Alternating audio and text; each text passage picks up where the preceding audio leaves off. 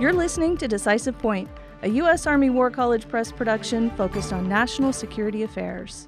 The views and opinions expressed in this podcast are those of the authors and are not necessarily those of the Department of the Army, the U.S. Army War College, or any other agency of the U.S. government.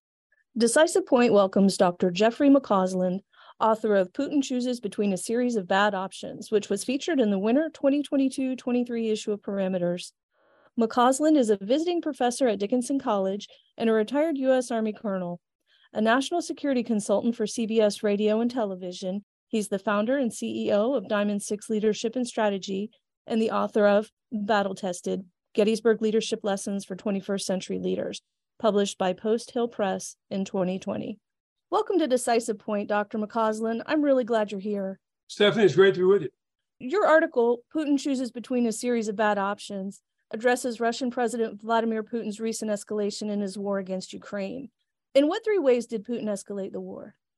We have to consider, Stephanie, that escalation occurs vertically as well as horizontally. And he's actually done or threatened to do both. You know, vertically, it's the use of more and more sophisticated military equipment as the war progressed. He used thermobaric weapons. He attacked civilian population as his situation on the battlefield deteriorated. He's threatened to use nuclear weapons and he's mobilized additional military forces as well as the economy. But then there's also a horizontal escalation, moving, if you will, in that direction. And here we see the Russians using hybrid warfare and therefore using the food weapon, shutting off the export of grain to around the world I'm firmly convinced the Russians were behind the attack on the Nord Stream pipeline in an effort to intimidate Europeans about the possible use of energy and the use of overall energy as a weapon, as he has done that to manipulate particularly Western European public opinion. Potential threats to nuclear power plants like around Zaporizhia, uh, which he can kind of press or not as he sees fit. And if he were to, to cause a major disaster there, he could have similar effects to a nuclear weapon with perhaps not exactly as much international backlash. He could try to blame it on the Ukrainians. And recently, he's made threats to go after U.S. and uh, European satellites. So he's escalated both vertically with more weaponry as well as horizontally. So, given all this, what are his options now? Well, his options are to, to again further press us horizontally or as well as vertically. The recent suspension of the food export was an example of that. Now seems to be back online. There is some suggestion he may try to expand the war to Belarus, move Russian military forces into Belarus, and use that as a geographic location to attack Ukraine. Even threatening to do that has already forced the Ukrainians to degree to move some military forces to the north to, in fact, prepare for that should that aggression in fact occur. He could strike NATO territory, particularly those points that are key to the importation of military hardware coming from the United States or our European allies in an effort to restrict that. Or he can do what I think is most likely right now, which is hunker down as winter progresses, hoping to stabilize the battlefield as the ground freezes, as snow arrives, and by depriving Europeans of a lot of energy, hope that the European population in the West will become more and more disenchanted with the war, causing social unrest, and they'll force their leadership to put pressure on the Ukrainians. Furthermore, of course, his ongoing campaign to strike Ukrainian energy infrastructure may have a similar effect in Ukraine, forcing more refugees as people in the eastern part of the country in particular are now faced with a long winter with the possibility of no energy.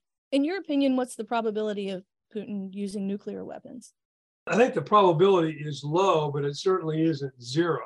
And we need to keep that in mind and be clear eyed about it. You know, it's sort of ironic that we're experiencing what I would argue is the greatest nuclear confrontation we've had since the Cuban Missile Crisis, which was almost exactly 60 years ago this past October. He could use a strategic nuclear weapon. He has a large arsenal. There's no two ways about that. But obviously, that would have, I don't think, necessarily a military effect. It would make him a global pariah, make him, in essence, North Korea. Even the Chinese would not support that. He could use a tactical nuclear weapon, a smaller nuclear weapon on the battlefield. And there are reports out even today that the Russian military has considered that. But again, I find that doubtful he would do that. Russian military doctrine has always talked about using such weapons for two reasons. Reason number one, in an effort to break through a stalemate on the battlefield and then exploit those opportunities with large scale mechanized advance. He doesn't have the mechanized forces left to do that. And number two, if in fact the very existence of the Russian Federation was at risk. That's certainly not the case right now, though he could say the territories he annexed, which are Russia, are in fact being invaded by the Ukrainians now, which is sort of an odd turn of events. But I think he would again lose a lot of international support, would not have the battlefield effect. And he also has to understand, of course, that nuclear weapons, once used, raises the possibility of escalation with the United States, which he doesn't want either. And finally, of course, even localized effects like radiation affects his forces as well. As it turns out, most wind Oh, in that particular portion of eastern Ukraine blows from west to east. So the large scale radiation patterns would endanger not only his own forces, but perhaps even Russian territory. You note that it's critical the West adopt policies to deter or respond to potential future escalation by Moscow. What would that look like? Well, what it looks like is unity of effort, of course, is key. And Mr. Putin made the assumption at the very onset of this war that two things would happen. One, the war would be over quickly, the Ukrainians would collapse. That didn't happen. Second of all, the West, NATO, the United States would not get their act together. There would be complaints, but we would basically accept this like we did in 2014. That has been untrue. And NATO is a lot more powerful today than I would argue it was back in February. As somebody pointed out, you know, in a matter of a couple of weeks, Mr. Putin managed to undermine about two centuries of Swedish neutrality and about four decades of German pacifism in one fell swoop. So that unity of effort in the West is key. Now, Putin has got to be comforted by social unrest he sees in France, a new government in the United Kingdom, a new government in Italy, perceived disquiet even in Germany on the nature of this war going for a long period of time. And even recent comments here in the United States by senior Republicans about we can't give Ukraine a blank check and progressive Democrats sending a letter to Mr. Biden urging negotiation, which they subsequently, by the way, withdrew. I think the second thing we got to do is we got to continue to emphasize that Putin is committing war crimes. The attack on civilians, the attack on civilian infrastructures are, by any definition, war crimes. We cannot allow him, in essence, to use the same tactics the Russians and the Syrians did against Syrian civilians in the Ukraine. We've got to continue not only provide military assistance, which will change and has evolved from stingers and javelins to longer range artillery to HIMARS but now more sophisticated air defense as this relentless attack by the Russians continues. But we also have to provide humanitarian assistance and economic assistance to the Ukrainians. And I fear this winter may see a second refugee crisis. And last but not least, as I say, we need to continue to tailor our military assistance and coordinate it with our European allies to make sure we have maximum effect. And consider, I think, doing things much more bold. For example, I think we need to consider, if not direct military assistance in Ukraine, at least contractor support in Ukraine to train Ukrainian forces on their territory and repair equipment on their territory that can more quickly then be returned to the battlefield. Unfortunately, we're running out of time here. Give us your final thoughts, though, please, before we go. My final thoughts would be these. First of all, Putin's lost. By any measure, he's lost. I mean, consider the effect on the economy.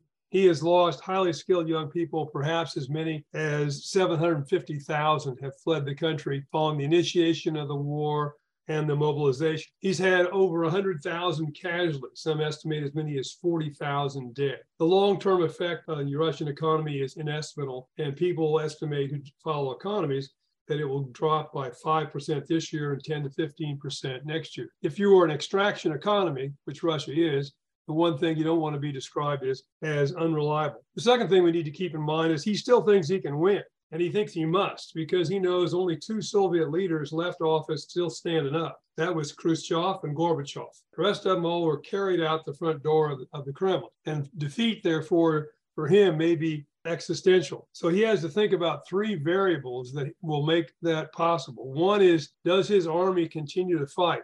That I think may be increasingly problematical. Second of all, will the Russian people put up with this as the economy constricts? And thirdly, what does the economy actually do in Russia and how precipitous does that in fact happen? Finally, I think we need to keep in mind that this is not a war between Ukraine and Russia per se. The stakes here are far, far larger. I think we all agree that democracy around the world is threatened. Therefore, it's more than just a war between Ukraine and Russia, and we cannot afford to lose this. To do so would encourage every despot from Iran to North Korea to China seeking to take over Taiwan, etc., that the international norms established at the end of World War II, whereby territory was not seized by military aggression, are no longer in place. And they can do willy nilly what they think is necessary and the opportunities they think now present themselves. Thanks for sharing your insights on this topic. It was a real treat to talk with you. My pleasure, Stephanie. To read the article, visit press.armywarcollege.edu slash parameters. Look for volume 52, issue 4. If you enjoyed this episode of Decisive Point and would like to hear more, you can find us on any major podcast platform.